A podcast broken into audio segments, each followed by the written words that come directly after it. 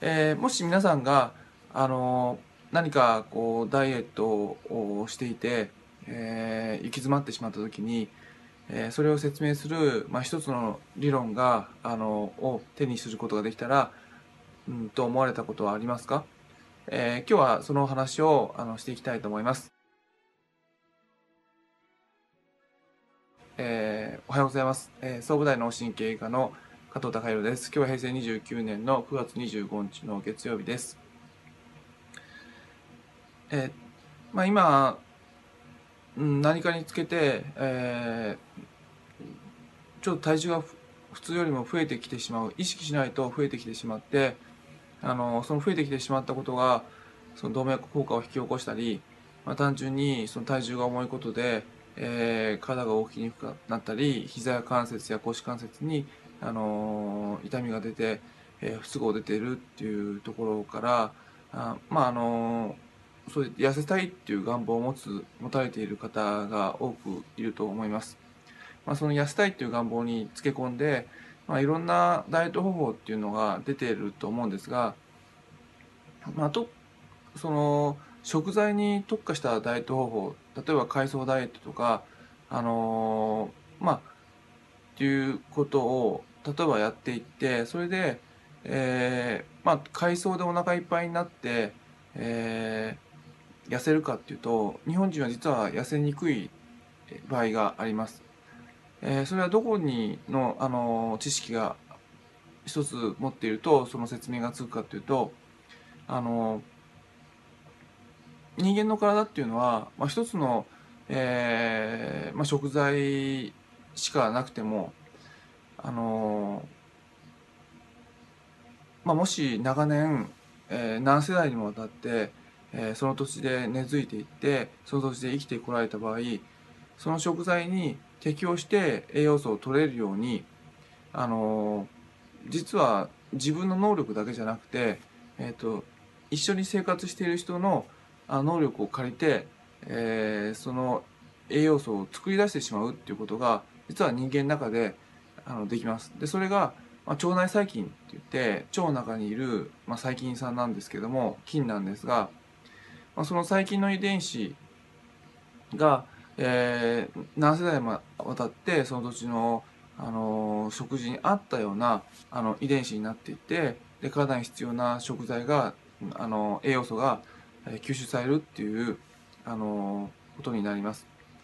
えっと太平洋南部のニューギニア島のあの人たちの中で、まあ、芋しか食べないっていうあの方たちがいるんですがその方たちはあの会うと、えー、写真で見るとすごく筋筋骨隆々で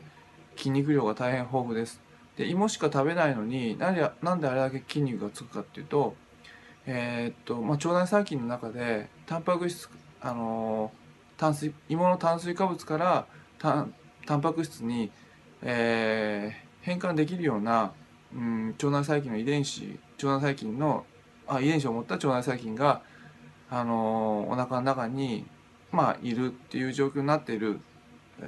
っていうことが言われています。で、まあ、日本人も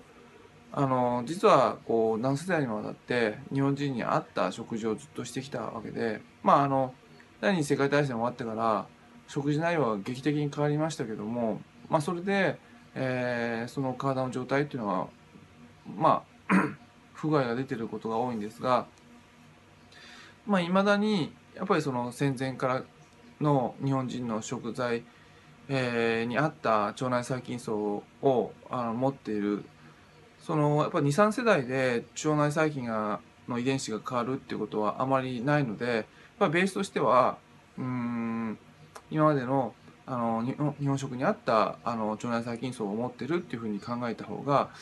あの、まあ、自然かなっていうふうに思います。で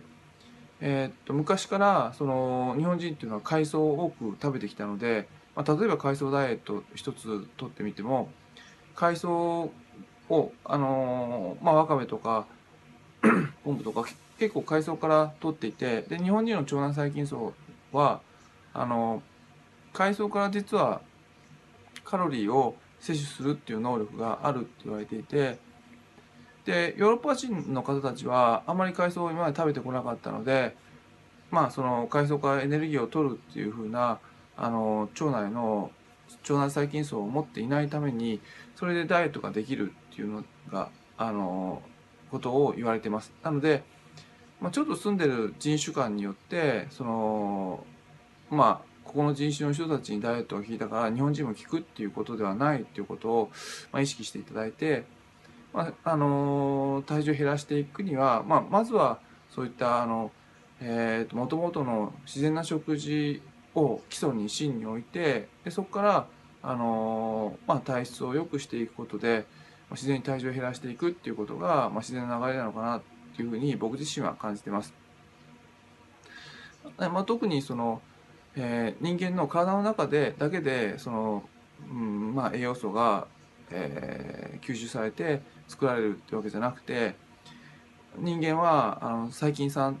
と一緒にあの生活していて、えー、その細菌さんがあのまあ、今までの、えー、文化食生活に合ったような、あの細菌さんになってますので、えー、そういうのがそういう日本食がすごく、あの体の調子を良くする、えー、そういう体質に、えー、なってるっていうのを基礎にあのベースに置いていただいてでその中で、えーまあ、どういうふうなあの食生活をしていくのかどういうふうな楽しみ方をしていくのかあのやっぱり今いろんな食材がありますから食べちゃいけないってことはないですんでその、まあ、根幹にそこの考え方を芯に置いていろいろ楽しんだりあの体のコントロールをしていくっていうことをしていくと、まあ、いろいろ見えてくるものがあるのかなっていうふうに思いました。僕自身もあまりこううんお腹の中にあの別の生き物がいてでそれがあの、まあ、今までの文化に合ったようなあの食事の、えーと、栄養素の吸収の仕方をするっていうふうな意識は今まで持ってなかったので、あのちょっとその目から鱗の話がありましたのであの今日シェアさせていただきました。えー、今日以上です。